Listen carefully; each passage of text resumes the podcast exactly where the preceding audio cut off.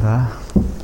Вот вы как-то вот в пятницу давали лекцию и говорили, что духовного мира не падает никогда. Вот. А тут вот Шриман Бхагаватам произведение вот. И там комментарии с вами Махарадж дает, и он ссылки делает на Брахма Вайварта Пурана такая есть. Мгм. И вот это вот э, Брахма Вайварта Пурана, там, значит, есть пару рассказов, а, как падали близкие спутники Господа. Смысле падали близкие спутники? Да, мы их проклинали, и они падали сюда, вот, в материальный мир. И там санскритские тексты, там Ну понятно, раз это Пурана. Там про э, этих Джай и Виджай, да, охранников. Нет, там, значит, Туласи и... Тулуси не падала. Ну тогда, если Тулуси падала в материальный мир, ну тогда и Кришна падает в материальный мир. есть это? Не, ну как вы себе представляете, что Кришна, э, что Тулуси падала? Ну я вам сейчас покажу. Давайте. Значит, э, история с Тулуси такова, что... Ну это исконовская книга, я не знаю. Да какая разница, она исконовская или не. Дело-то не в этом.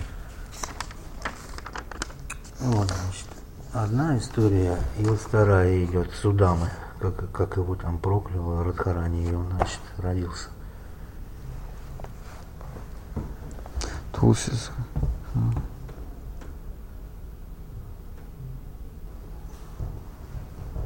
Но это не падение.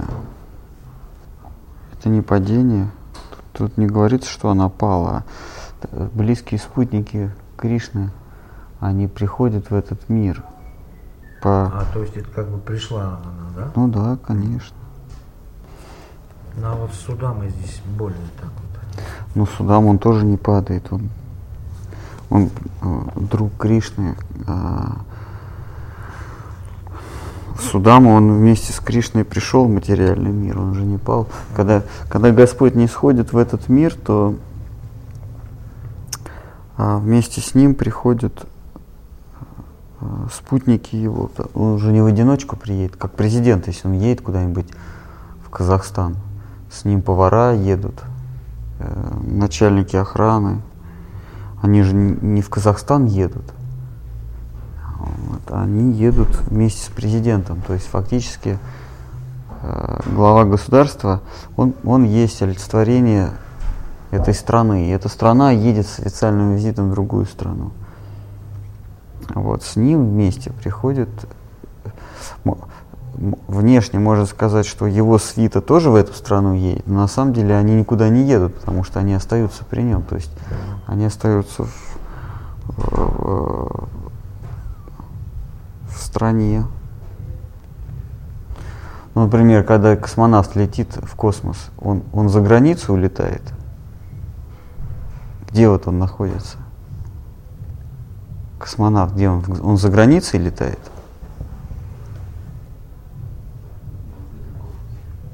Да, но где в открытом космосе? Он летит, он, он остается. Он же не, если бы он за границу летал, тогда бы ему понадобился загранпаспорт. Ему не дают загранпаспорта, потому что он остается на территории России. То есть этот вот корабль космический, это, это та же самая территория России. Точно так же преданные, когда с Кришной, когда Кришна куда-то приходит, он же не в материальный мир приходит. Просто его в материальном мире э, обитатели материального мира могут видеть, но он сюда не приходит. Вот. Это как э, мы видим президента по телевизору, но это не значит, что он у нас дома сидит. Вот. И, соответственно, вся его свита, она тоже не сидит у нас в квартире, а, а мы просто их видим. Вот точно так же. Из духовного мира, тем более э, там речь идет о Туласе, а там речь идет о Судаме. Из духовного мира, Кришна говорит, не возвращаются. А, потому что красота, абсолютная красота обладает абсолютной притягательностью и, и ничто не может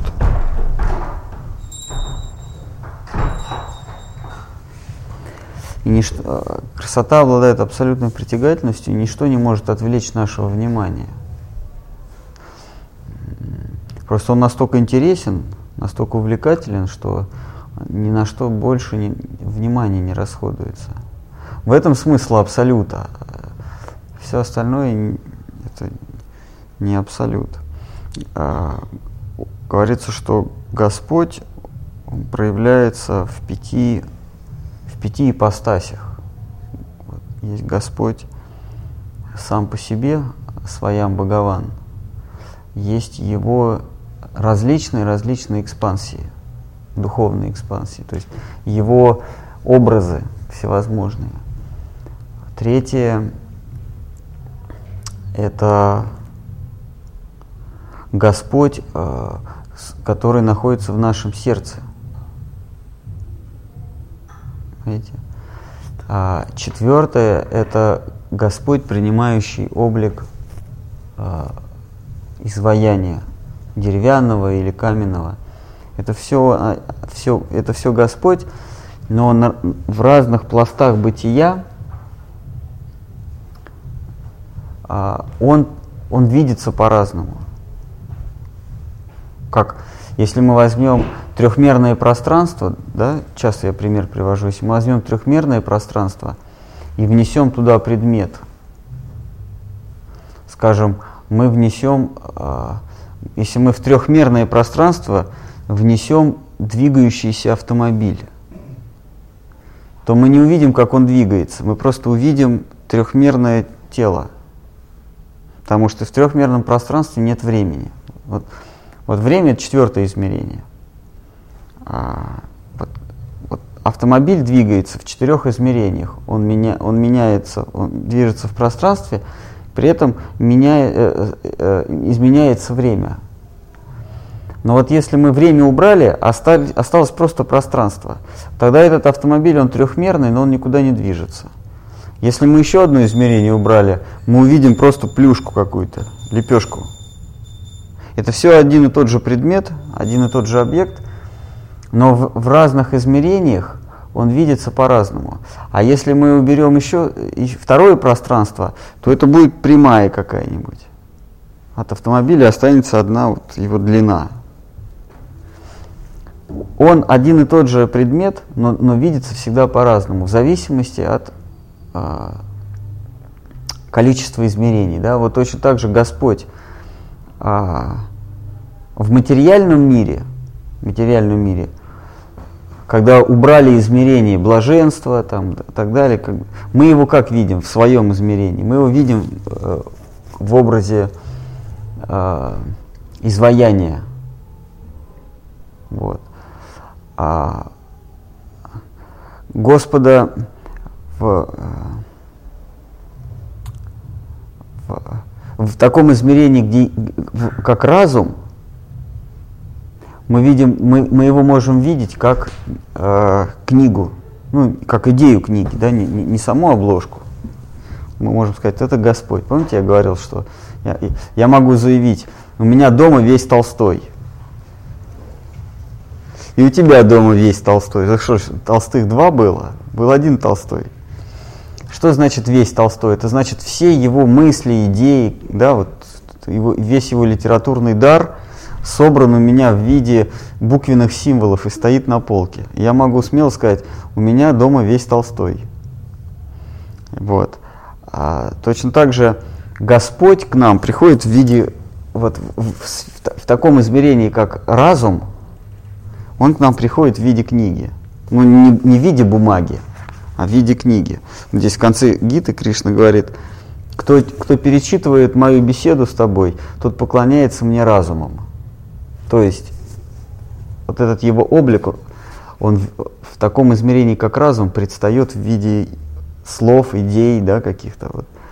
Но в трехмерном, грубом пространстве он представлен в виде э, того, что мы видим. Это дерево, кусок дерева, мы говорим джаганат. Вот. Поэтому преданные, ну, преданные, а, Махапрабху, он когда смотрел на Господа Джаганатха в Пуре, он падал в обморок. А мы, когда смотрим, мы, конечно, можем из себя выдавить божественные чувства, но ненадолго. Вот. Но Махапрабху в обморок падал, потому что он видел не дерево, а он видел то, что связано с этим деревом. То есть он видел самого Господа. А, а вот этот облик ему напоминал Господа. И поэтому этот облик был для него свят. Когда нам что-то очень дорого, то любая вещь, которая, любую вещь, которая напоминает нам о, о, нашем дорогом возлюбленном там, или возлюбленной, вот любая вещь, которая нам напоминает, она для нас свята.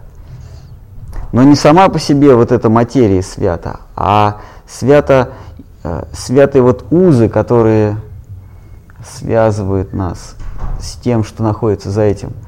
Это непостижимо, как форма может быть не отлична от э, э, содержания.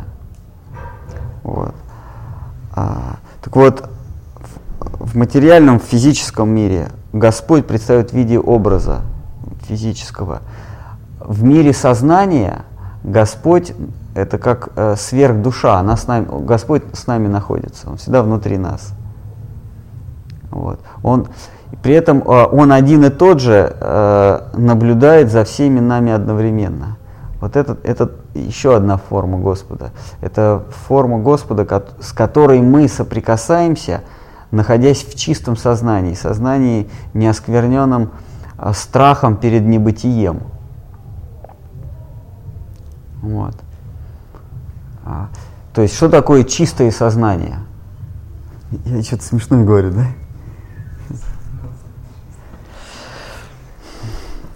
Не, я так э, риторически, я не ждал развернутого ответа.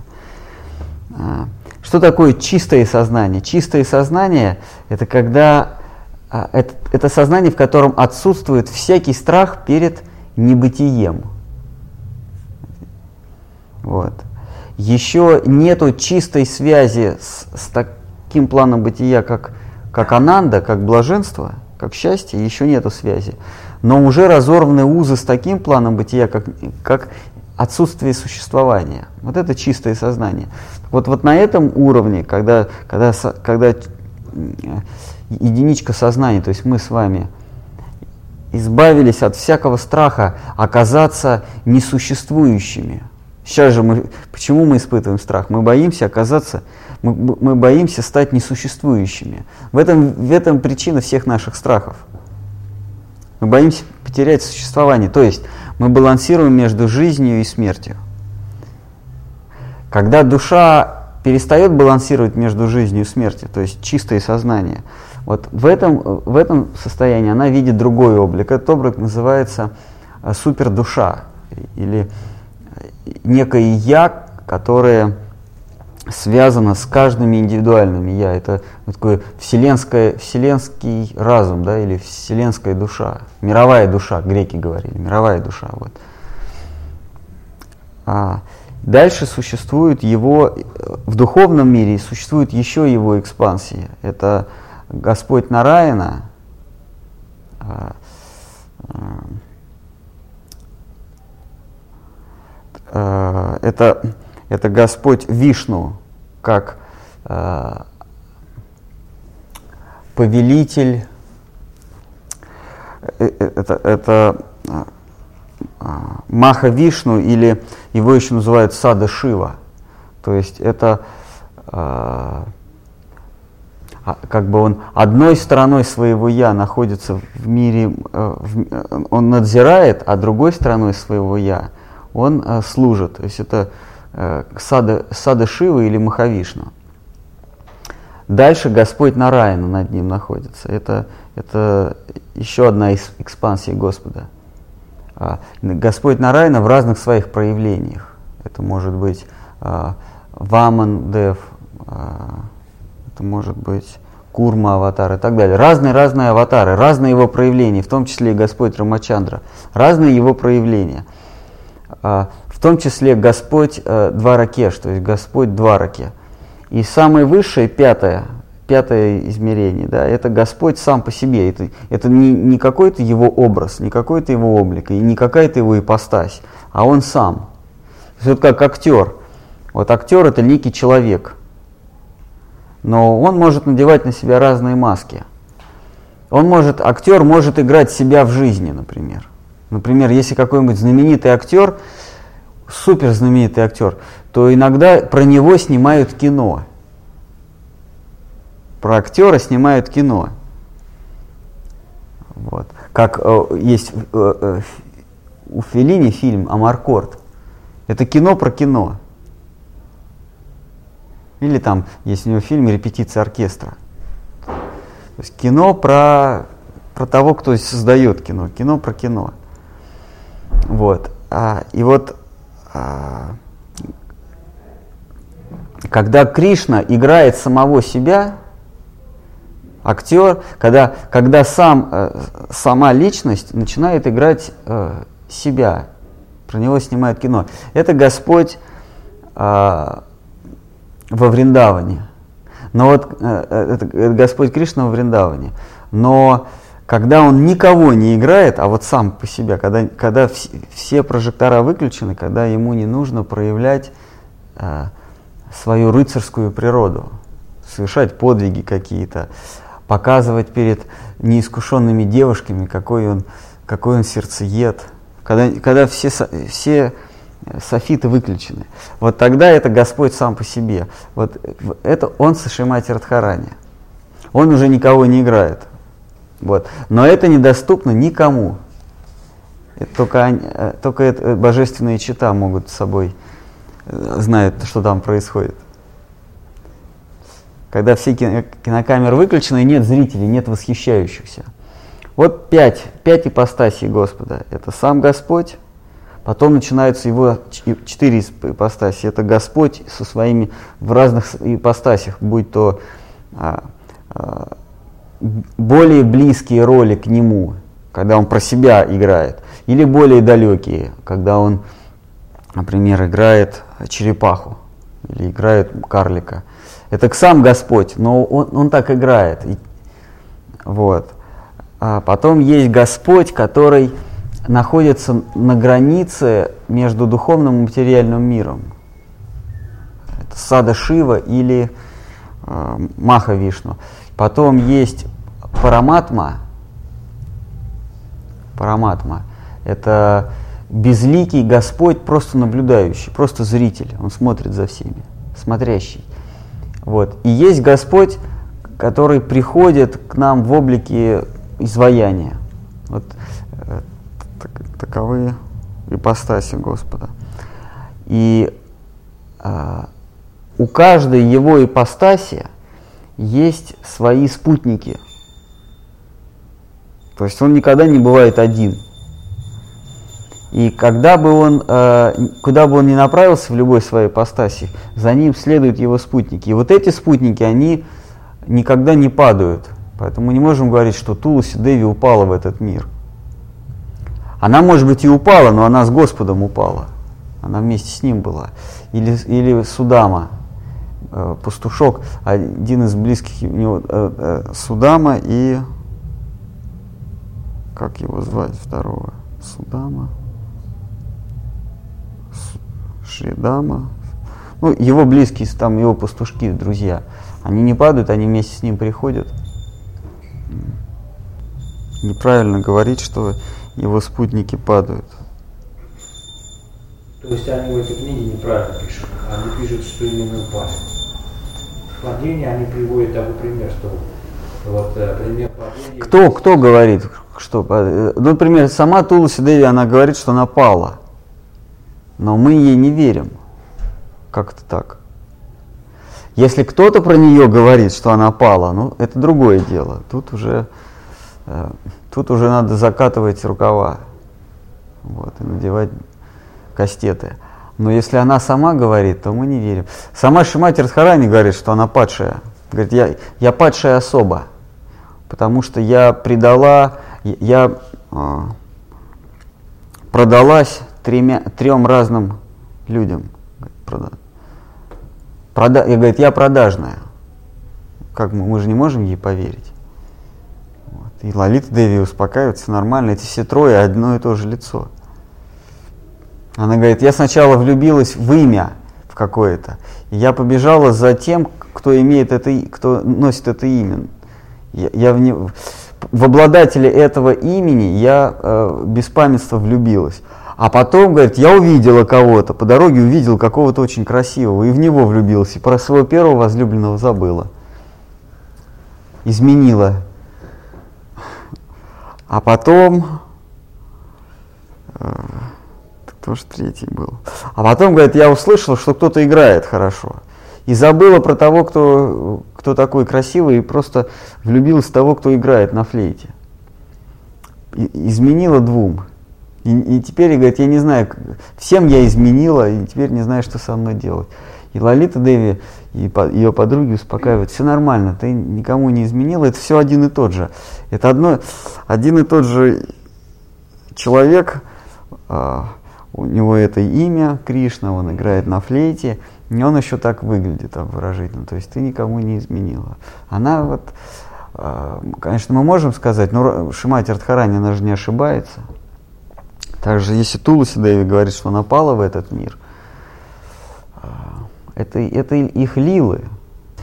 Туласи Деви, да, а, у нее какова история Туласи Деви? Она была замужняя женщина. И однажды ее а муж был солдатом, воином. Муж пошел на войну, воевать с кем-то там. Вот. А, она была очень целомудренная, она ему всегда была верна. Но э, Господь Вишну воспылал к ней страстью и пытался ее соблазнить. А она, хотя, хотя он ей приглянулся, она не поддавалась на его уговоры, на его соблазны. И тогда он э, принял облик ее мужа. Вот он приходит и говорит, все, я победил врага, я, его, я врагов убил. Вот, и она ему отдалась. Вот. И потом, потом, когда, значит, обман, муж настоящий, ну, при, приходит муж, да, возвращается муж домой. Вот. Видит, застал там кого-то, да. Она ему говорит, дорогой, это не то, что ты думаешь.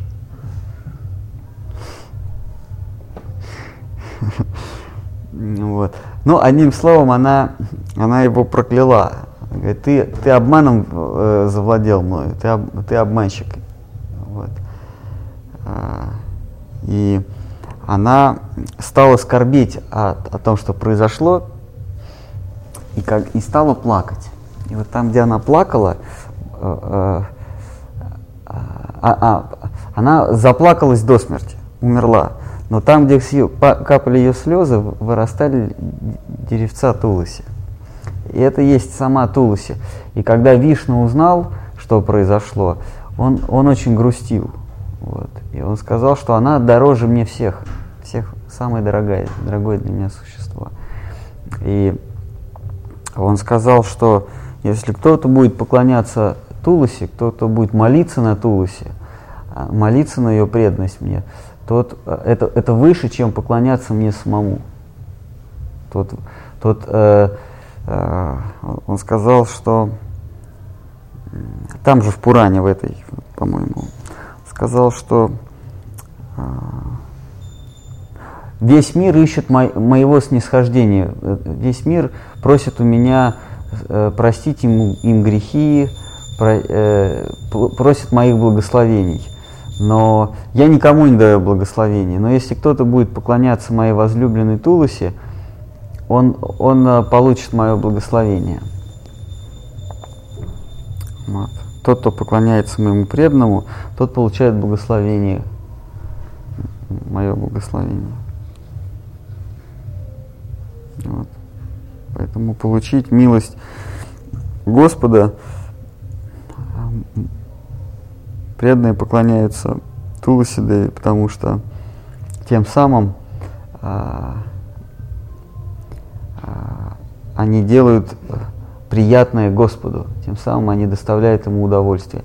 Не, не потому, что получить от него благословение, когда мы ходим вокруг Туласи, а, ну не, не, не, не здесь, а вот есть э, матхи, где поют песню «Я ни кани ча папани Брахмахати Деванича, Тани Тани, Пранашьянти, Прадакшина, Паде Паде, да? Так поет? Не помните? Вот, вот мы поем, мы прославляем Туласи. Вот у нас то, что мы ходим, да, молитва прославления. А других э, матхах они тоже ходят, но поют другую молитву. Они, они говорят, что когда мы обходим вокруг Туласи Деви, мы э, избавляемся от всех грехов. И поклонение Туласи Деви может избавить от всех грехов, включая самый страшный грех убийство Брахмана. Там, Брахма Хатья, что-то, Брахма Хатья. Хатья это убить. Ха. Вот. Брахма Хатья это убийство Брахмана. Вот когда мы Яни Кани Ча Папани, то мы от всех грехов избавляемся, в том числе от греха убийства Брахмана. Вот. Но в нашем матхе поется немножечко другая молитва, но еще э, главное э, не просто петь другую молитву, а, а главное не сползти до уровня э, чапапани, то есть походить вокруг Тулуси. Лучше просто необдуманно ходить. Вот все ходят, и я буду ходить. Это лучше, чем ходить и думать, вот я от всех грехов избавляюсь. А там молитва так переводится, с каждым шагом который я делаю вокруг Туласи, я избавляюсь от всех грехов, включая грех убийства Брахмана. Вот.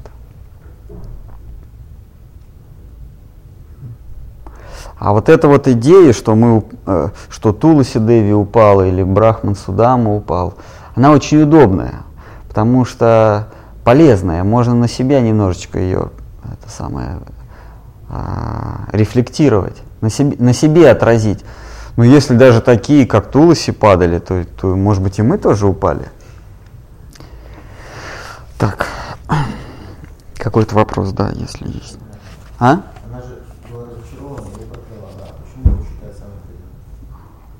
Потому что она э, ему отдалась. Ну да, она была предана своему мужу.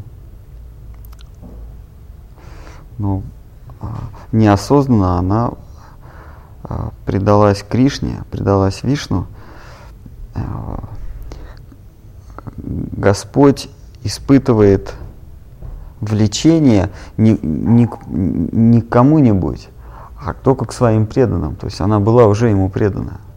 С чего это вдруг он, он э, воспылал к ней страстью? Она уже была преданная. она всегда находится в духовном мире, но это их лилы, она его вечная, вечная э, спутница, вечная его э, гопи. Тулуси, она в духовном мире, в, в, она имеет свое положение в танце раса. Это одна из гопи, одна из пастушек. Вот. Как Сита Деви, она всегда э, супруга Господа Рамачандры. Но бывает так, что ее похитил Равана. Бывает так, что она с ним, э, она живет с Раваной.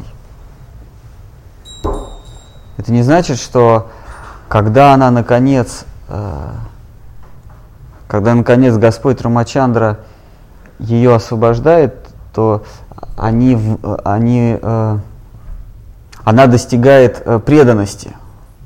Что когда она год находилась в крепости у Раваны, то она в этот момент была не преданной. Она всегда была предана Господу Рамачандре. Также Туласи Деви.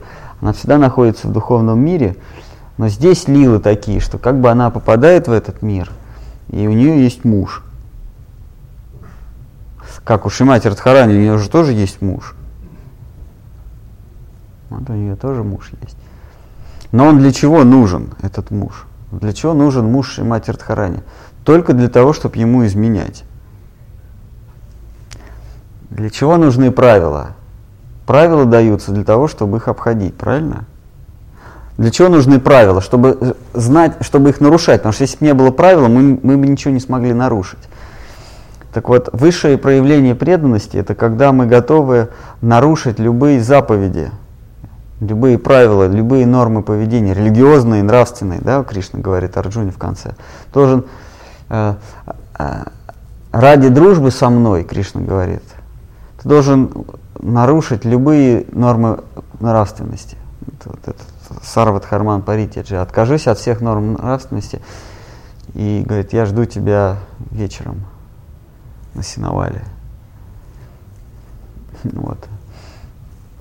Только приходи без кузнеца.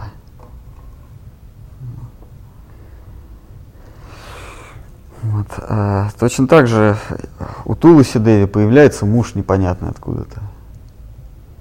А у Шимати Радхарани, у всех гопи есть мужья. Для чего? Чтобы, чтобы им изменять. Иначе, как бы мы оценили, э, извините за слово оценили, да, как бы мы оценили э, их, или как бы мы восхитились их преданностью, если бы они не изменяли никому. Мы же не восхищаемся, например, преданностью Рукмини. Подумаешь, супруга Кришны. А, это я шучу. А как э, была история с э, Ситой Деви, одна бабушенция в лесу, она, она, значит, сказала, что мы все преклоняемся перед твоей преданностью, Сита. Мы все преклоняемся перед э, твоей беззаветной преданностью своему супругу Рамачандре. Таких преданных женщин еще не, не, встречала, не встречал мир.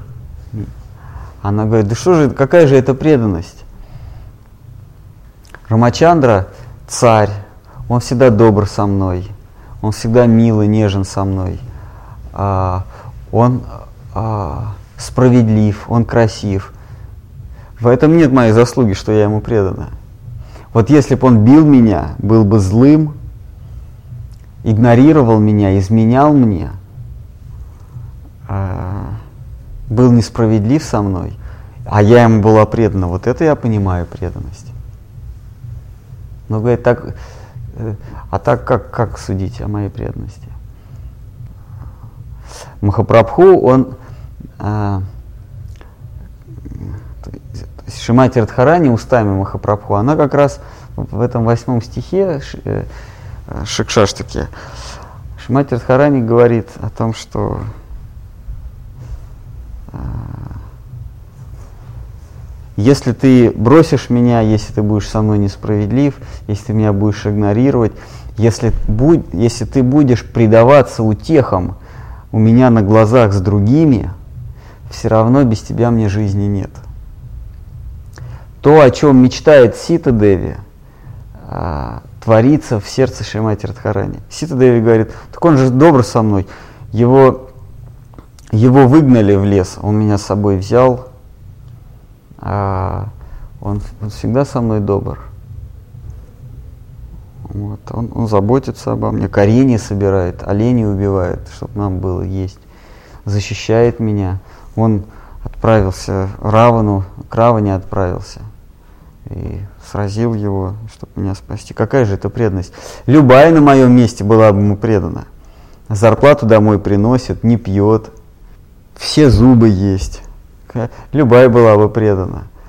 А тут, вот если бы если б он работал, если бы он не работал, бил меня, а, без, без жилья мы были, а, без зубов он был бы, и я ему была предана. Вот тогда да, вот тогда вы могли бы меня назвать преданной. А так что, я преданный идеальному мужчине.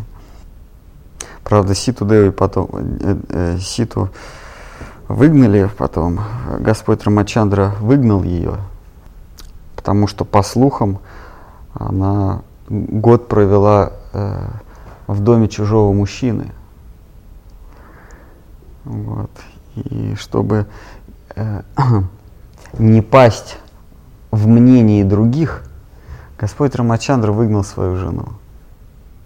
Чтобы других мнений о нем хорошее было, он выгнал свою жену. Но Сита Деви продолжала быть ему верной. Она говорила, что а, он меня выгнал из дворца, но не из своего сердца.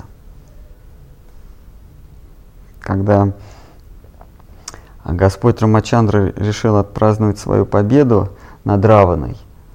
э, нужно было совершить э, жертвоприношение, принести там кого-то в жертву, то ли коня, то ли какое-то животное парнокопытное, но это все должно, это ведическое убийство, оно обставлено очень, очень так сказать, помпезно, богатые, богатая утварь золотая, храмы, женщины красиво одеваются, мужчины красиво одеваются, все, там собираются тысячи брахманов, все поют песни ведические.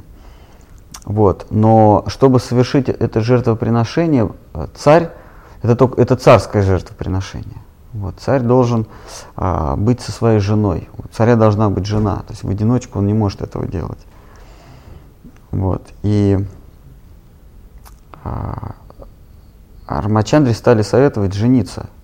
Ты же не, а, они говорят, ты же не можешь в одиночку сидеть, выседать на троне, должна быть жена. А, вот. И а, он не женился, хотя имел на это полное право.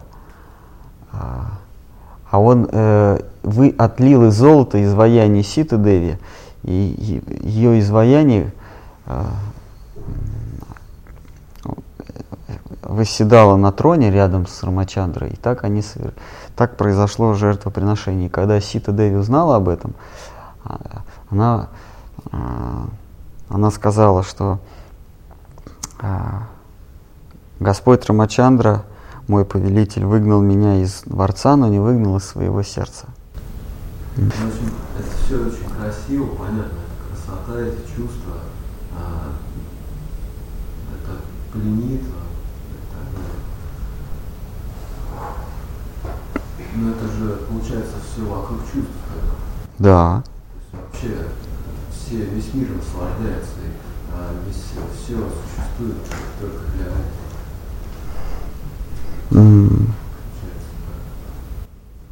А почему э, чувство у вас синоним наслаждения? Ну, потому что даже эти переживания, это тоже какое-то наслаждение. Да, но откуда вы взяли, что а, они это переживают для того, чтобы наслаждаться. Да, понятно, в конце это концов. Но почему, как, как вам удалось проникнуть в их, в их мозги, да, в их сознание и определить, что они совершают поступки, конечной целью которых является наслаждение? Почему это цель наслаждения? Почему вы думаете, что у них цель Согласен, это все наслаждение, я, я не сомневаюсь. Но почему вы считаете, что это их цель? Нет, это, это хороший вопрос. А, а, преданные Господа в лилах с Ним испытывают а, наслаждение. Но, но с чего вы взяли, что они а, вступают с Ним в отношения ради наслаждений? Почему вы думаете, что наслаждения не являются побочным продуктом? Да, вот я это понимаю, но что, что же еще там должно? Что там есть еще? Что? Нет, вы как раз не понимаете. Вы думаете, что их цель, э, наслаждение в, в лилах Господа, это побочный продукт. Преданные, они просят у Господа, чтобы Он им не давал наслаждения, потому что а, от наслаждения они столбенеют. И, и вот, и теряют сознание. Они просят, что никаких наслаждений. Вот, почему вы думаете, что они э, участвуют в, в этих лилах ради наслаждения? На самом деле эти наслаждения, они как, как, э, как довесок к чему-то, чему-то более высокому. Не знаю, я на этот вопрос не готов вам ответить. Какие-то еще есть вопросы? Да.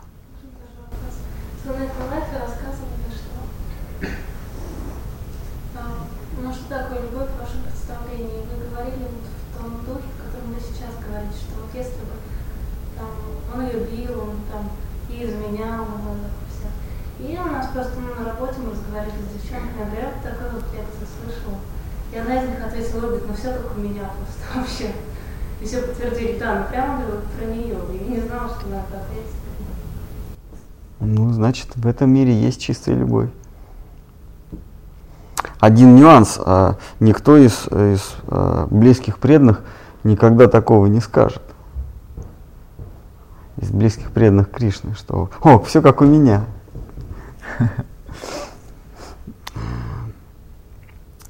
Когда кто-то выставляет свои чувства на показ, то что-то здесь не то. Вы бы пробурили в ней, в ней, так сказать, в ее сознании дырочку и посмотрели, там где-то все равно должен быть клапан. Эгоизм где-то должен быть выскочить. Как вот батарея, вот если воздух попал в батарею, да, и так поворачиваешь, там, пш, там раз вода полилась. Вот. Да нет, просто какая. Мы сейчас будем кого-то обсуждать. Я могу говорить, как, как гласит теория, что в этом мире все отношения обусловлены корыстью. Вот. Это теория. Если вы практическим э, примером э, докажете обратное, то это хорошо. Но мы с вами сейчас заочно не сможем э, обсуждать кого-то. То есть он, я могу сказать, он ее бьет, а может он ее не бьет. Бьет. Бьет. То есть вы, вы сейчас можете за нее ответить все, да? То есть я буду задавать вопросы, а вы будете точно говорить, как там происходит. А? Просто она синяками ходит, конечно, бьет.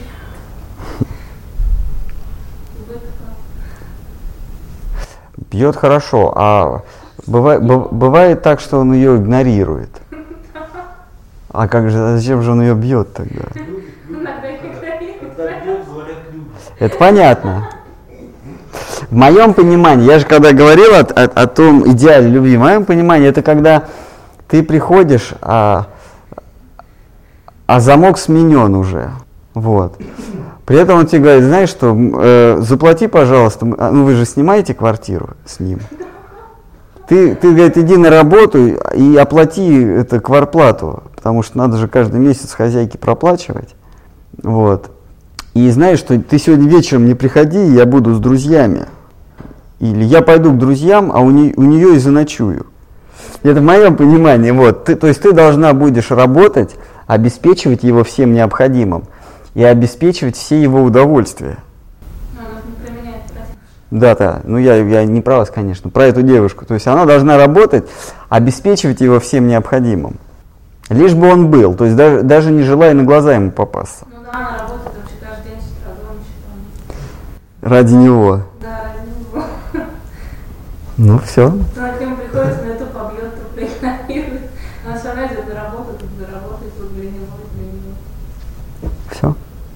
Тогда так, без шуток, без всяких, значит, есть в этом мире чистая любовь. А? Ну и что? Ничего страшного. Да? Если, если такое происходит, если она работает, а, вот, он, он ее бьет, игнорирует. Теперь осталось это умножить на бесконечность, ну, ну, чтобы это всегда было. А в целом вы правы, да. Нам немножечко осталось до конца второй главы. Значит, мы продолжаем, да, Бхагавадгиту. Как она есть сокровище прекрасного Абсолюта. 2.67. Как утлое суденышко в безбрежном океане несется по волнам. Это гита. Это не, не, не стихи. Как утлое суденышко в безбрежном океане несется по волнам, подгоняемое ветром, так ум мчится за чувствами, которые мечутся между внешними объектами. Ум, попавший под влияние чувств, лишает бездеятельного человека разума. Значит, до этого речь шла о том, что, что нужно научиться жить не во внешнем мире, а внутри, потому что во внутреннем мире душа обретает равновесие, безмятежность. Когда она обретает безмятежность, то она может соприкоснуться с чем-то более высоким. Когда мысли не бегают между внешними объектами – тогда она может на себе сосредоточиться, эта душа, это сознание. А сосредоточившись на себе, сознание соприкасается с чем-то реальным. Да? Сейчас наше сознание мечется между, Кришна говорит здесь, между внешними объектами. Так вот, природа этих объектов в том, что а, они все иллюзорны. Поэтому, живя во внешнем мире, привязываясь и думая о внешних объектах, мы э, э, живем в иллюзиях. И наша задача найти некий... Э, это как вот, как я когда-то рассказывал, это все равно, что жить все время на льдине, которая вот-вот затонет. Вот вы, вы закрепились на льдине, да, построили себе иглу, и вдруг она начинает тонуть потому что вы ее греете, и льдина раз раскололась, начинает тонуть. Вам нужно перескочить на другую льдину, или вы утонете. Вот. Вы только перескочили, только там пытаетесь обо обосноваться, построить дом, а льдинка опять тонет. И вы перескакиваете. И вот э, вся наша жизнь э, и все наши жизни, мы рождаемся, и мы пытаемся обосноваться в мире, который заведомо утонет который заведомо обречен на погибель. Он растает, как мираж. И мы вот между этими миражами мы гуляем. Мы видели что-то такое напоминающее дом, пришли туда, а он растаял. Потом повернулись в другом месте и так вот гуляем, по льдинкам этим прыгаем. Вот. А, поэтому у нас а, нам недоступно соприкоснуться с идеей чистой любви с идеей преданности.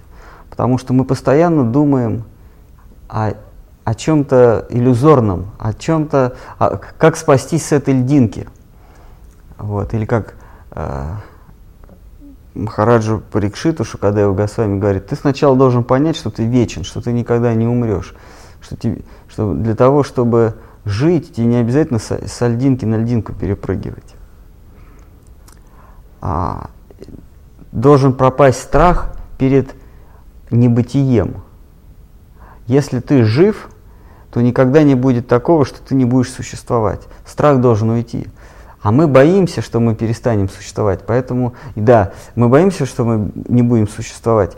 Почему? Потому что нам кажется, что существование возможно только на этих льдинках. И вот мы прыгаем по этим льдинкам.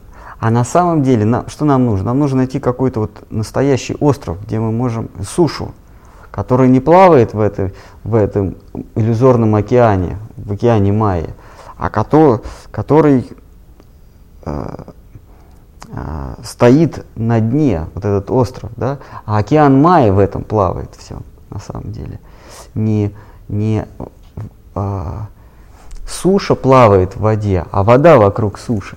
Нам нужно такое найти, где мы сможем обосноваться. Когда мы там обоснуемся, тогда мы сможем э, соприкоснуться с чем-то подлинным.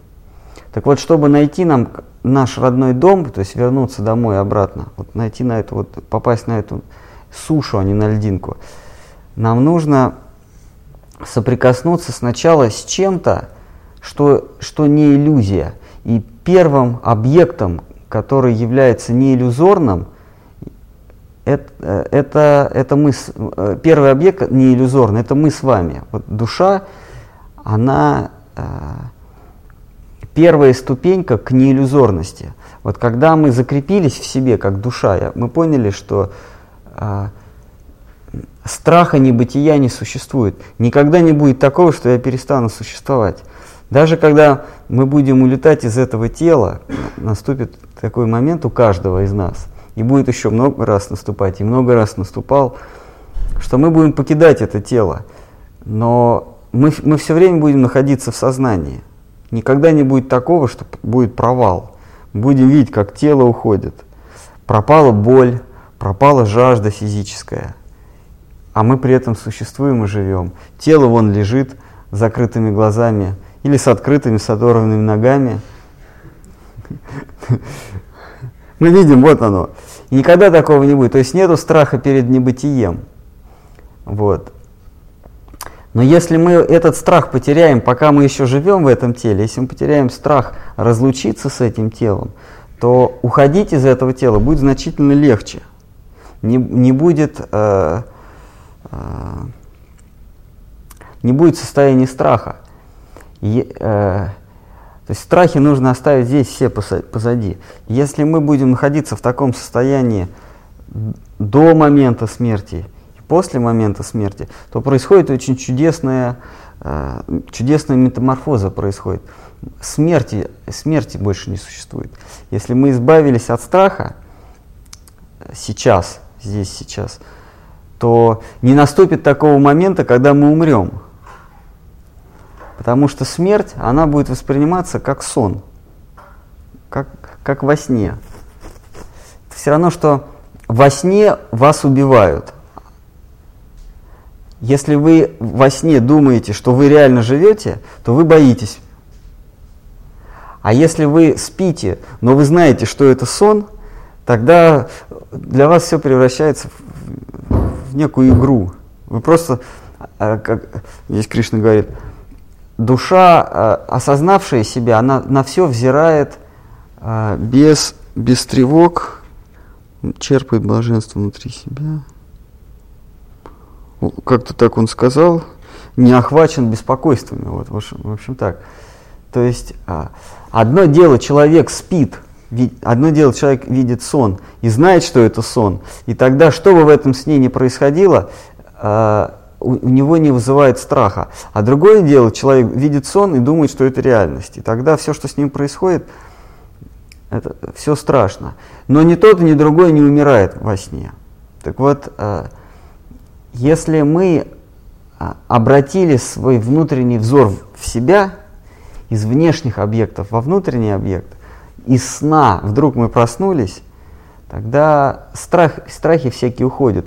И в этом состоянии Кришна говорит, если нету страха оказаться несуществующими.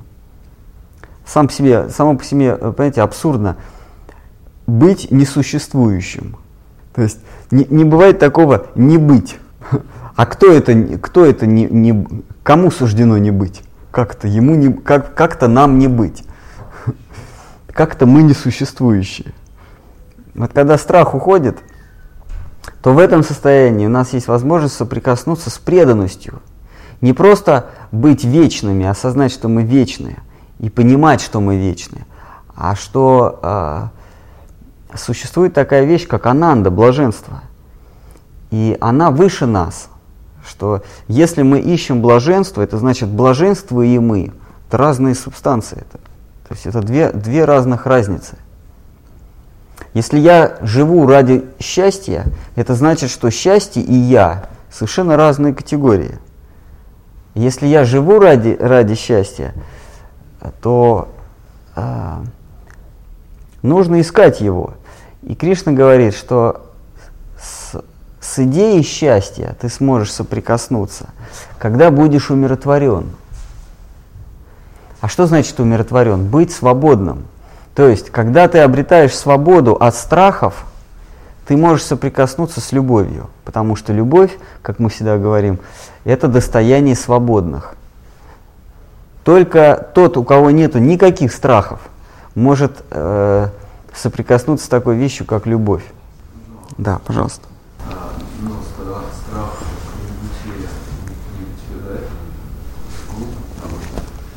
понятно почему. А вот страх перед рядом, потому что, например, хочется до истины ну, тянуться. Так это тоже страх перед небытием. Они просто передряги некоторые, ну, это под угрозой постоянно.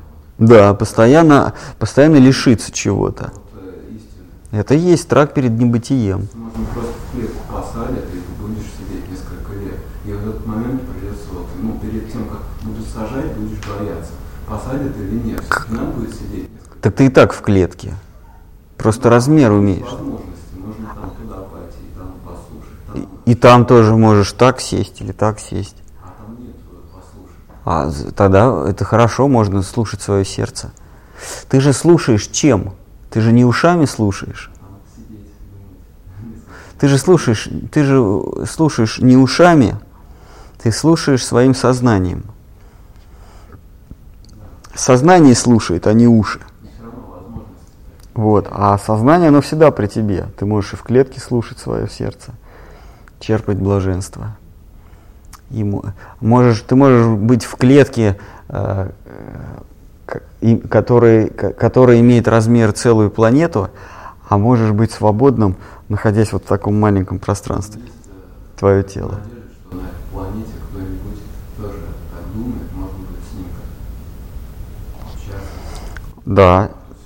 Но если ситуация складывается так, что по, за свои прежние злодеяния твое тело поместили в клетку, то это, это еще более благоприятно, потому что у тебя появляется возможность э, слушать свое сердце, у тебя больше нет надежды куда-то там идти, ты просто внутри себя слушаешь. Все равно ты своим сердцем слушаешь. Даже если ты кого-то встретил, ты все равно слушаешь сердцем, а не ушами.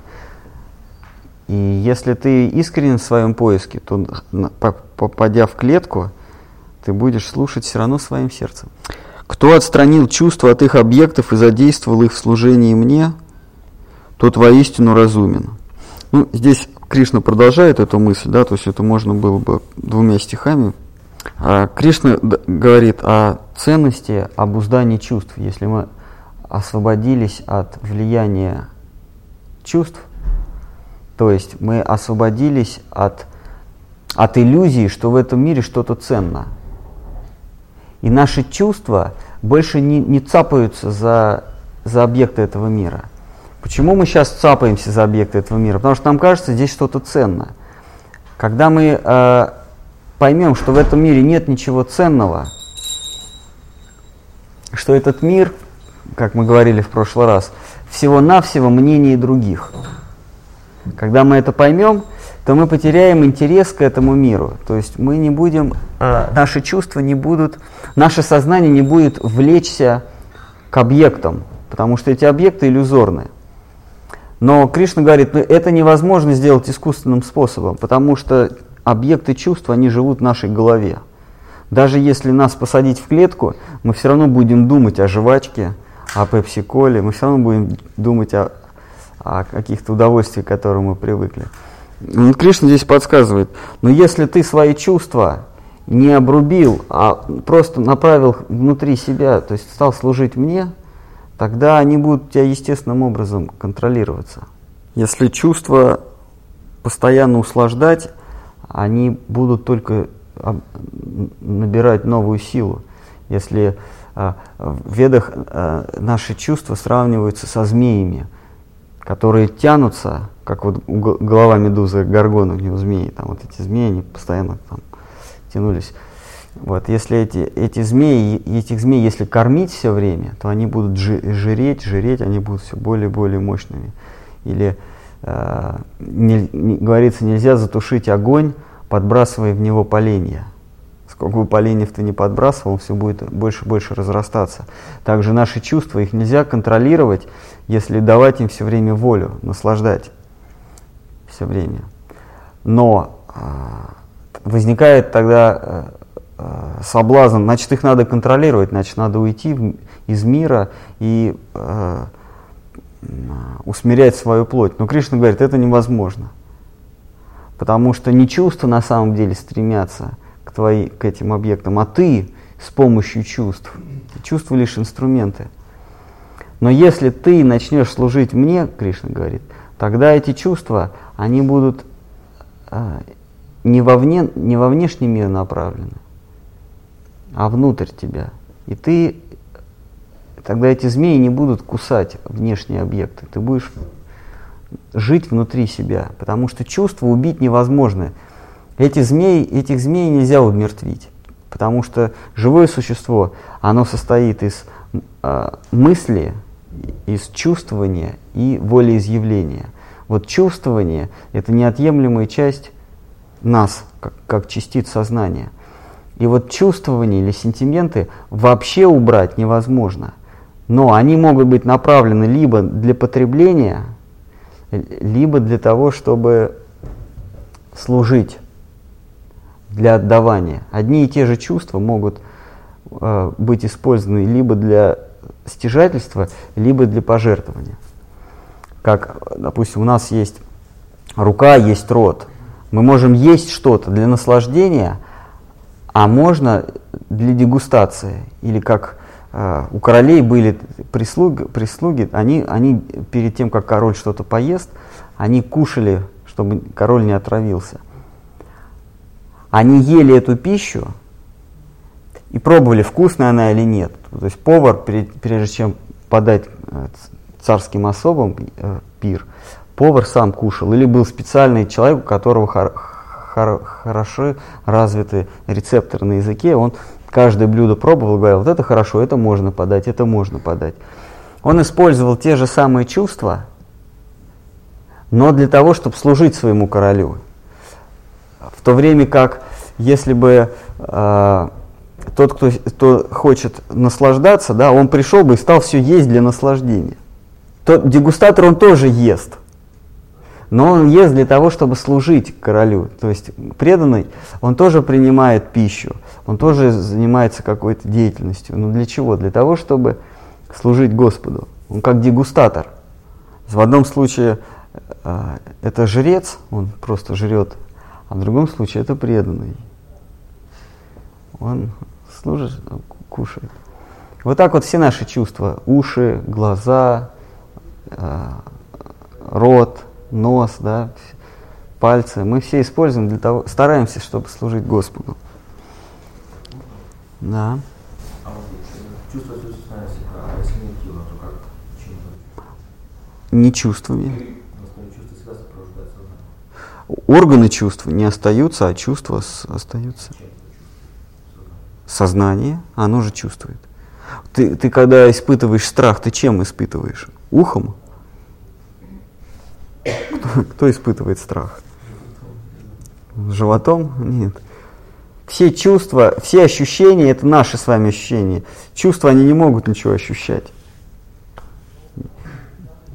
Хотя мне кажется, что это... Не-не, я... Хотя мне кажется, что рука, что я рукой чувствую стенку. На самом деле, это ощущение, оно у меня в моем сознании просто отражается. Потому что если мне, например, анестезию вколоть, то сколько бы я ни касался, я не буду чувствовать этой стенки. То есть если мое сознание подавить с помощью наркотика, я буду точно так же, э, рука моя будет точно так же касаться, но я ничего не буду чувствовать. То есть ощущения, они у нас. Просто в нашем сознании, просто в материальном мире наши ощущения, они фильтруются через э, кожу, через глаза, э, через ум. Такая идет тройная фильтрация, рафинированная. Сначала мы чувствуем, э, мы касаемся рукой, потом это фильтруется умом, ум думает, что же это такое? А потом это уже доходит до меня, до сознания. Ну вот.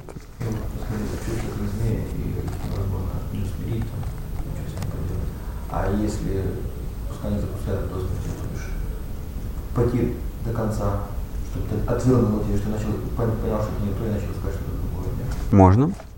Да. И тюрьмой, да. А если люди пытаются строить свою жизнь на линии, да, то тогда тюрьма, а. Сумасшедший дом. Ну, это как, знаете, на зоне есть для сумасшедших. Да. Подлинный дом это там, где, где мы живем естественной жизнью, а не там, где нам хорошо. Например, нас могут поместить в, в шестизвездочную гостиницу, но мы все равно не будем чувствовать там родного дома.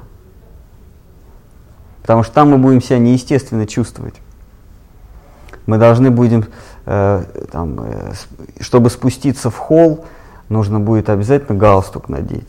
Если какая-нибудь шикарная гостиница, нужно, нужно помыться, побриться, да, чтобы тебя там, э, ну, кого-то себя играть, иначе тебя не пустят. Родной дом это там, где ты себя ведешь естественно, где ты можешь сморкаться на пол, правильно? Правильно? гадить в прихожей. Но это же естественно так.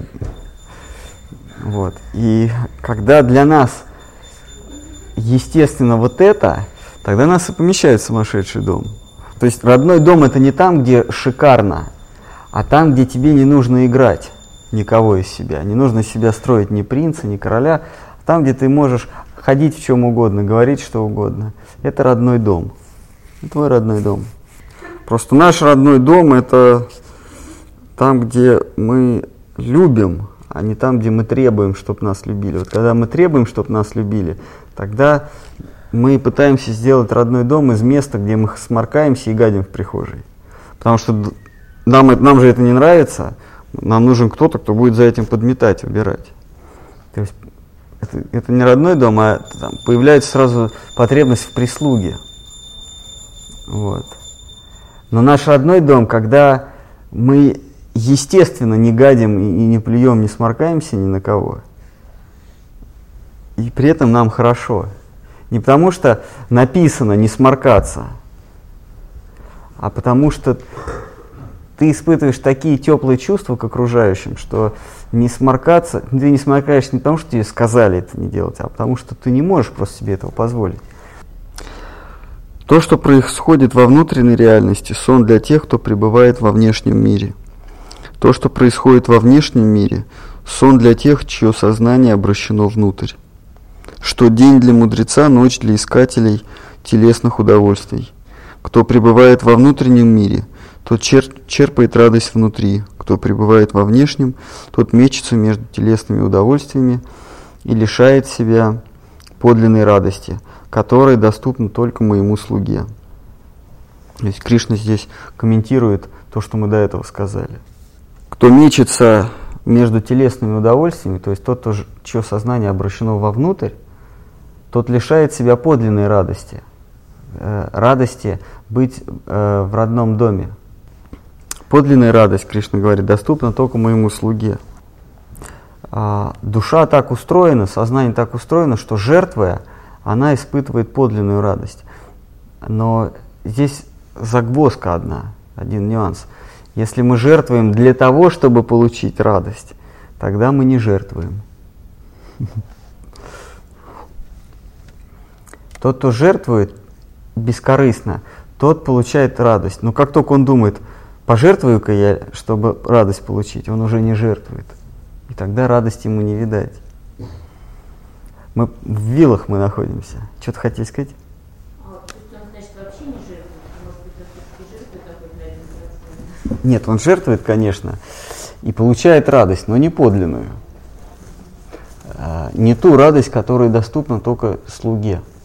Как океан, который никогда не выходит из берегов, хотя в него вливаются многочисленные реки, живое существо с сознанием, обращенным внутрь, не подвержено влиянию внешнего мира, хотя через чувство соприкасается с ним. Кто сумел обратить сознание внутрь, тот всегда умиротворен и самодостаточен, что является признаком мудрости и благоразумия. Кто ищет мира и счастья с помощью чувств, во внешнем мире, тот никогда не добьется желаемого. Кто ищет счастья и покоя в мире чувств, тот никогда не добьется желаемого. Потому что мы реально существующие ищем радостей среди предметов, которые не существуют, а, а которые нам кажутся. Это все равно, что пытаться утолить жажду с помощью нарисованного стакана воды. Как вот реклама спрайт.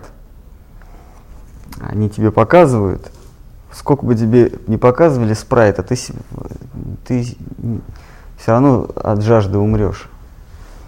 Вот. Так вот этот наш, наш мир, да, я его сравниваю с миром обмен, обменом баннерами. Здесь а, а, кругом реклама. Представьте вы попали в город, где кругом реклама. Вот Москва уже скоро таким городом станет. Только рекламирует. Вот нет ничего, вот того, что рекламирует, нет. Есть только реклама. Реклама квартир с видом на Москва-реку, реклама э, утюгов, реклама жвачки, реклама машин. Только реклама. А вот все телефоны ложные. Ты звонишь, а там занято все время нарисованный город. Дома нарисованы, машины нарисованы. Вот, и, и, и, куда бы ты ни обратился э, по этой рекламе, ты попадаешь в то место, а там тоже это тоже нарисовано. То есть ты видишь, ты хочешь машину себе купить, рекламу машины. Ты смотришь, где продается. И Отправил сюда, приезжаешь, а там, а там нарисован магазин. А, а- а в, маши, а, а в, в витрине магазина нарисованы машины. И захотел поесть Макдональдс там. Вот что я люблю. Там через два километра, да, Макдональдс. Ты раз приезжаешь, а там он нарисованный. Там захотел одежду от Версачи. Видишь, где продается, приезжаешь, а там нарисовано. Все нарисовано. Вот этот мир, здесь все нарисовано. Э, э, Мы ищем подлинного счастья, но здесь счастье нарисовано. И куда бы мы ни обратились, э, мы ищем любви, но куда бы мы ни обратились, она везде нарисованная. Она здесь принимает образ, жуткий образ. Мольер говорил, что женщина, она, женщина, она одна, но она принимает разные образы. Она предстает перед нами в разных образах. Ну и о мужчин тоже самое можно сказать. То есть Майя Деви, она одна, но она принимает разные образы. Жены, мамы, бабушки, любовницы, дочки, внучки. Это все одна и та же Майя. Но она разные-разные образы принимает. Так вот, мы ищем подлинной любви, подлинного счастья. Но везде реклама. Рекламируют рекламу другую. Например, есть такая реклама, э, э, реклама рекламного агентства. Вот вам надо, например, рекламу где-то разместить. Куда, к кому вы будете обращаться? Вы ищете рекламу рекламных агентств. То есть э, вы, вы, вы обращаетесь в рекламное агентство, которое даст вашу рекламу, в которой вы будете рекламировать себя как рекламное агентство. Вот, то есть такое, такая иллюзия. Но мы-то на самом деле существуем. Мы существующие ищем э, счастья и любви в несуществующем мире. В этом наша беда. А, если мы этот физический мир рассматриваем как мир предметов, то этот мир, он зависит только от нас, от наблюдателя. Помните, я говорил, да, что вот э, э, физика гласит, что размеры предмета зависят только от моей скорости относительно этого предмета. Если я быстро лечу, значит предметы маленькие. Если я медленно двигаюсь, предметы большие. Если я стою на месте, то предметы там такие. Если я быстро еду, то они меньше. Если очень быстро, они... Если я лечу со скоростью сознания, то эти предметы, они перестают иметь форму. Они просто как, как штрих-код какой-то. Мы, их, мы даже не, не, их, их не видим. Да. Какая благая цель, вот, кто это все затеял, мир? Какая-нибудь положительная сторона есть? То есть нам, нас тут учили все это время чему-то? А, Нет, просто нам дана свобода. А, Благая, благая э, причина того, что не какая-то не школа. Нам, нам просто дали свободу. Мы должны быть благодарны, что мы свободны, что мы свободно можем попасть в мир рекламы и свободно уйти из этого мира. Просто нужно довериться, нужно точно знать, что в этом огромном лабиринте рекламы где-то есть подлинная реклама, которая говорит, да, она не броская. То есть там, как правило, нету таких, придите, дайте нам копейку, получите все. Вечером э, стулья, утром день, что-то такое, да? Нет такой рекламы. Но э, среди всего этого разнообразия э, штендеров, баннеров и рекламных плакатов есть где-то подлинное, которое нас приведет в подлинный мир. Просто в это надо верить. Почему? Потому что э, ложь подразумевает, что где-то есть правда, потому что ложь это искаженная правда. То есть если все врут, это значит, э, у нас больше шансов встретить э, того, кто не врет. Чем больше мы встречаем лжецов, тем увеличиваются шансы, что мы встретим правдивого кого-то. Просто в это надо верить. Если мы свято в это поверили, верой и правдой мы, мы эту истину приняли, тогда тот, кто не врет, он сам нас отыщет. Что не будет рекламы, будет что-то подлинное. То есть, да, мы не закончили. Физический мир, он зависит, предметы физического мира зависят только от моего расстояния.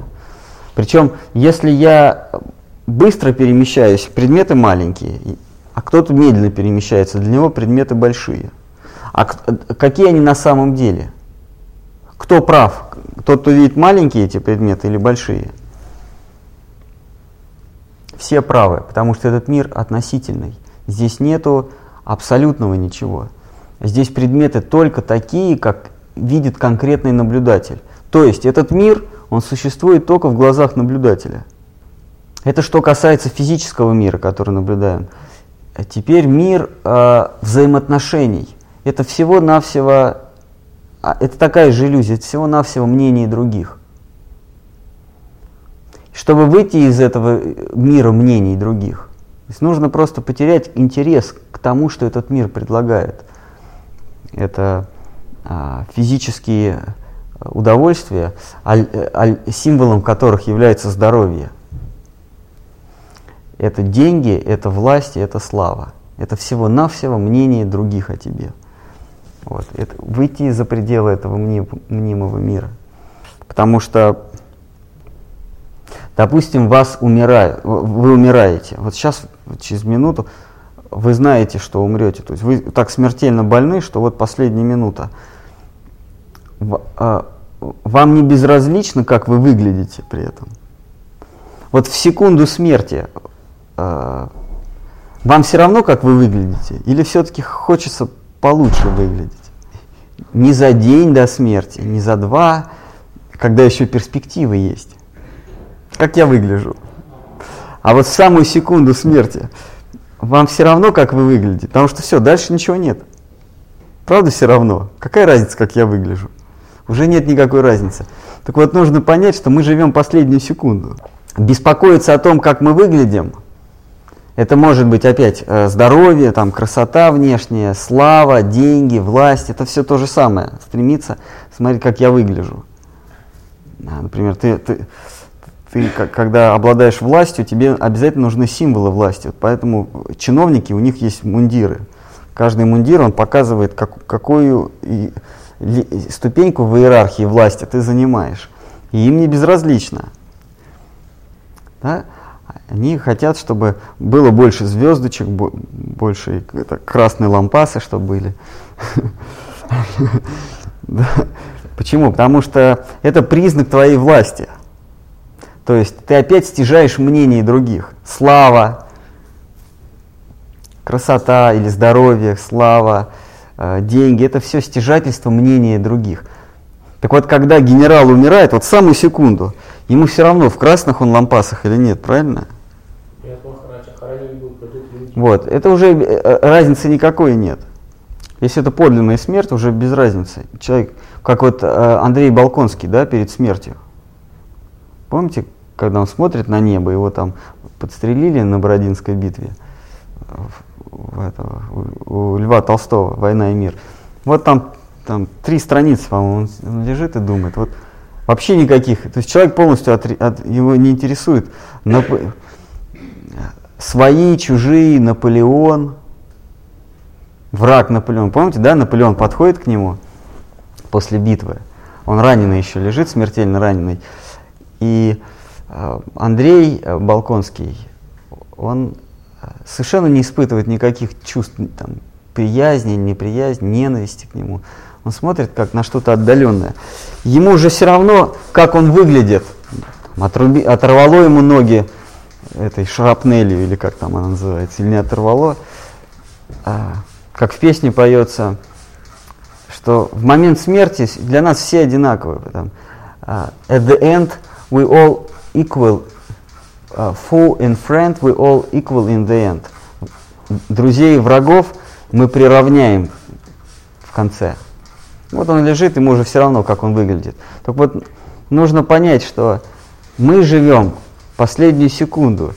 Поэтому не нужно стяжать мнение других. Надо жить своим собственным мнением. я. Я есть частица сознания. И не пускаться снова в, эти, в это путешествие, стяжать мнение, как я выгляжу, как обо мне думают, а, деньги, власть, слава. В момент смерти мы не думаем ни о деньгах, ни о власти, ни о славе. Когда нет надежды, нам уже все равно, сколько у нас денег, сколько у нас власть, сколько у нас под ружьем стоит народу. Нужно понять, что мы в момент смерти уже находимся. Как только родились, да, собственно, мы умираем, не рождаясь. Кто не идет на поводу у чувств, не привязан к миру предметов, не отождествляет себя с внешней оболочкой, не имеет чувства собственности, тот обретает подлинное умиротворение, которое возможно только во взаимоотношениях с абсолютной реальностью. Кришна к этой, э, к этой мысли возвращается снова и снова, что абсолютная реальность, хотя она может с нами соприкоснуться в любой фазе нашего существования, даже если мы находимся не просто в притупленном состоянии сознания, а в бессознательном состоянии сознания. Если абсолютная реальность захочет, она соприкоснется. Но здесь она проявляет волю, в отличие от э, э, всяких, э, всяких религий э, новой эры, да, или как New Age, да, вот эти новые религии, они говорят, что Бог свет, Он везде. И Куда бы ты ни пошел, ты, ты к Богу придешь. А от его мнения уже ничего не зависит. Он когда-то нас сотворил и захотел, чтобы мы были с ним. И теперь, что бы он, что бы он ни говорил, как бы он от нас не, не убегал, мы все равно придем к нему. Все зависит только от нашей воли.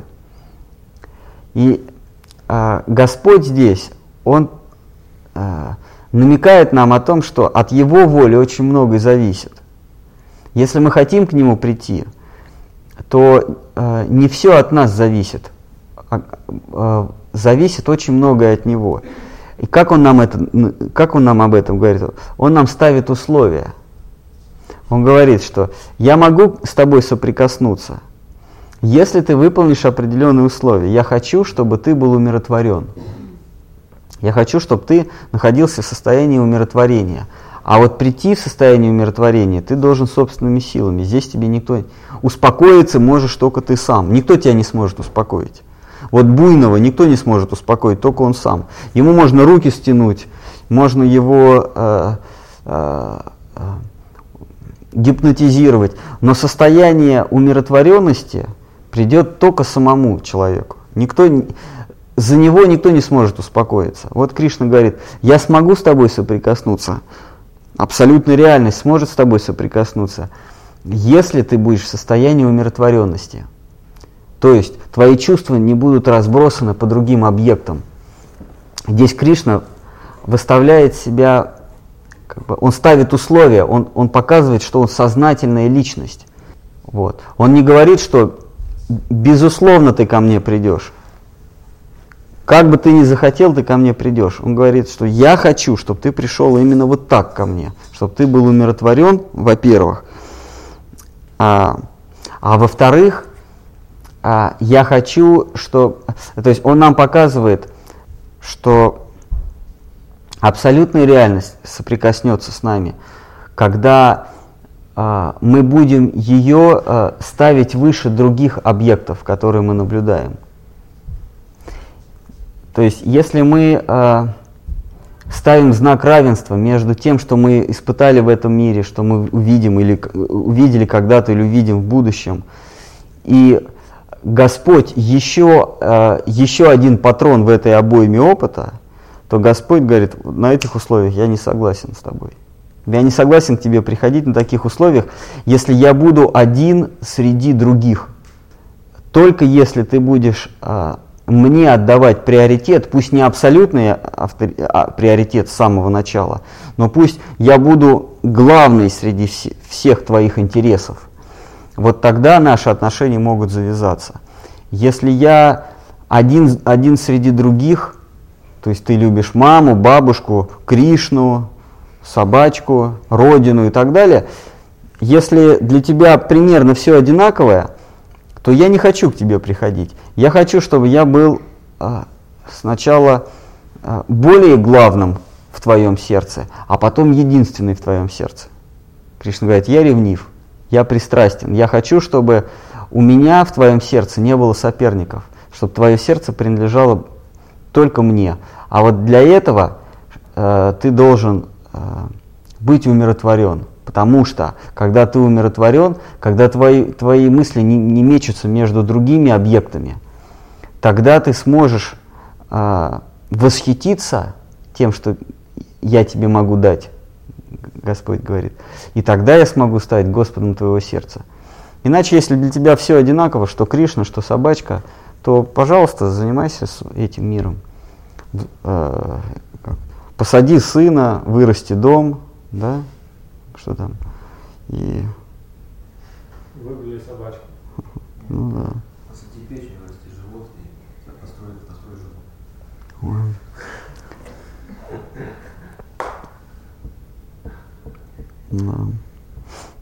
Вырасти дом, посади сына и э, построй дерево. Вот. Если, то есть если а, поиск абсолютной гармонии и красоты для тебя не самое главное, то я к тебе и не приду. Зачем? Оно может для тебя стать самым главным, вот, стремление обрести абсолютную гармонию, но ты должен умиротворить свои чувства. Такое условие Господь нам ставит. Тем самым он показывает, что он сознательное, что он, он обладает волей и обладает прихотями. О Партха!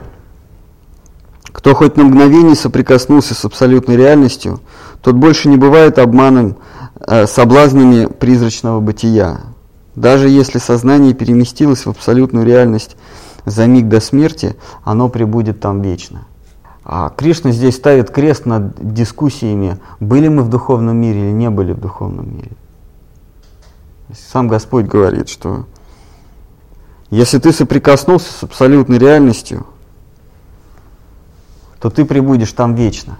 Обратного пути нет, потому что абсолютная красота, она разрушает все наши интересы, к чему бы то ни было. Больше ничего не интересно. Это как вот, когда мы смотрим сериалы, нам больше ничего не интересно, правильно? Или мы смотрим, как э, Спартак Пахтакор играет. Нам уже не интересно, как Дортмундская Боруссия играет с э, Ювенс, Ювентисом, правильно? Потому что наше сознание целиком поглощено Пахтакором. Вот точно так же, если мы, если абсолютная реальность соприкоснулась с нашим сознанием, наше сознание было увлечено этим, оно больше никогда не вернется в этот мир. Если бы мы были в духовном мире, мы бы сюда не пришли. А, в этом э, счастье, оно в, в надмирные, э, надмирные э, реалия. То есть неважно, если вы счастливы, какая разница в каком вы мире. Когда вы счастливы, какая вам разница, в материальном мире вы или в духовном. А если вы счастливы, то вы в духовном мире. Мир счастья называется духовным. И отдавать это как работу, получается. Или как, ну, обычно любишь кого-то, отдаешь ему. В общем, да, э, в этом мире э, вся, вся работа, она подневольная.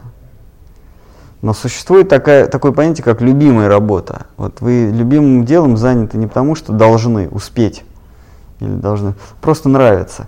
И тогда часы пропадают, время, время, если вы заняты любимым делом, то время растягивается.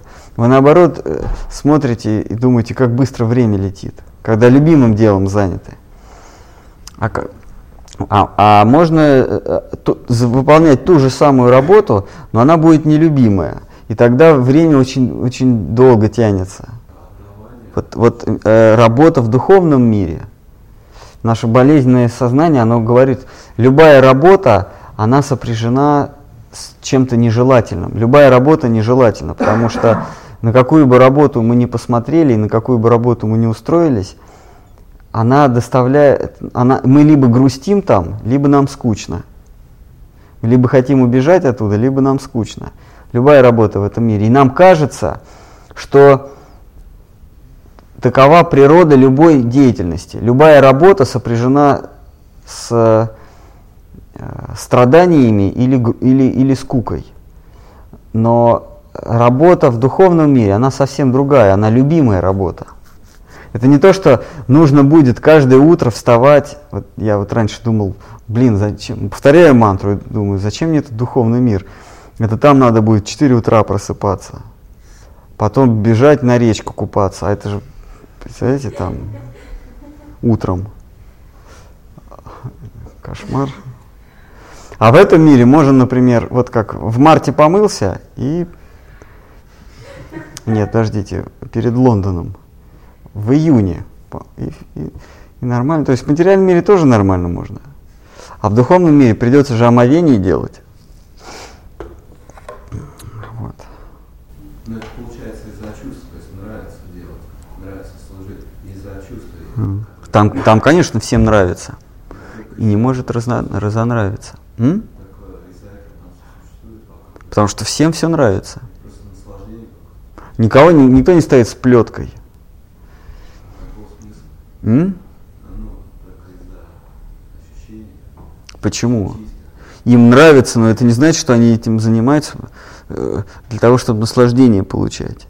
Ты что-то делаешь, потому что, э, потому что ты вдохновлен на это. Даже в этом смысла никакого нет. Вот человек, например, продает машину, и он ее всю вылизывает, потому что просто вид хорошей машины его вдохновляет. А тот, кому, а тот, кому это не нравится, он подшаманит, чтобы продать, и улыбается.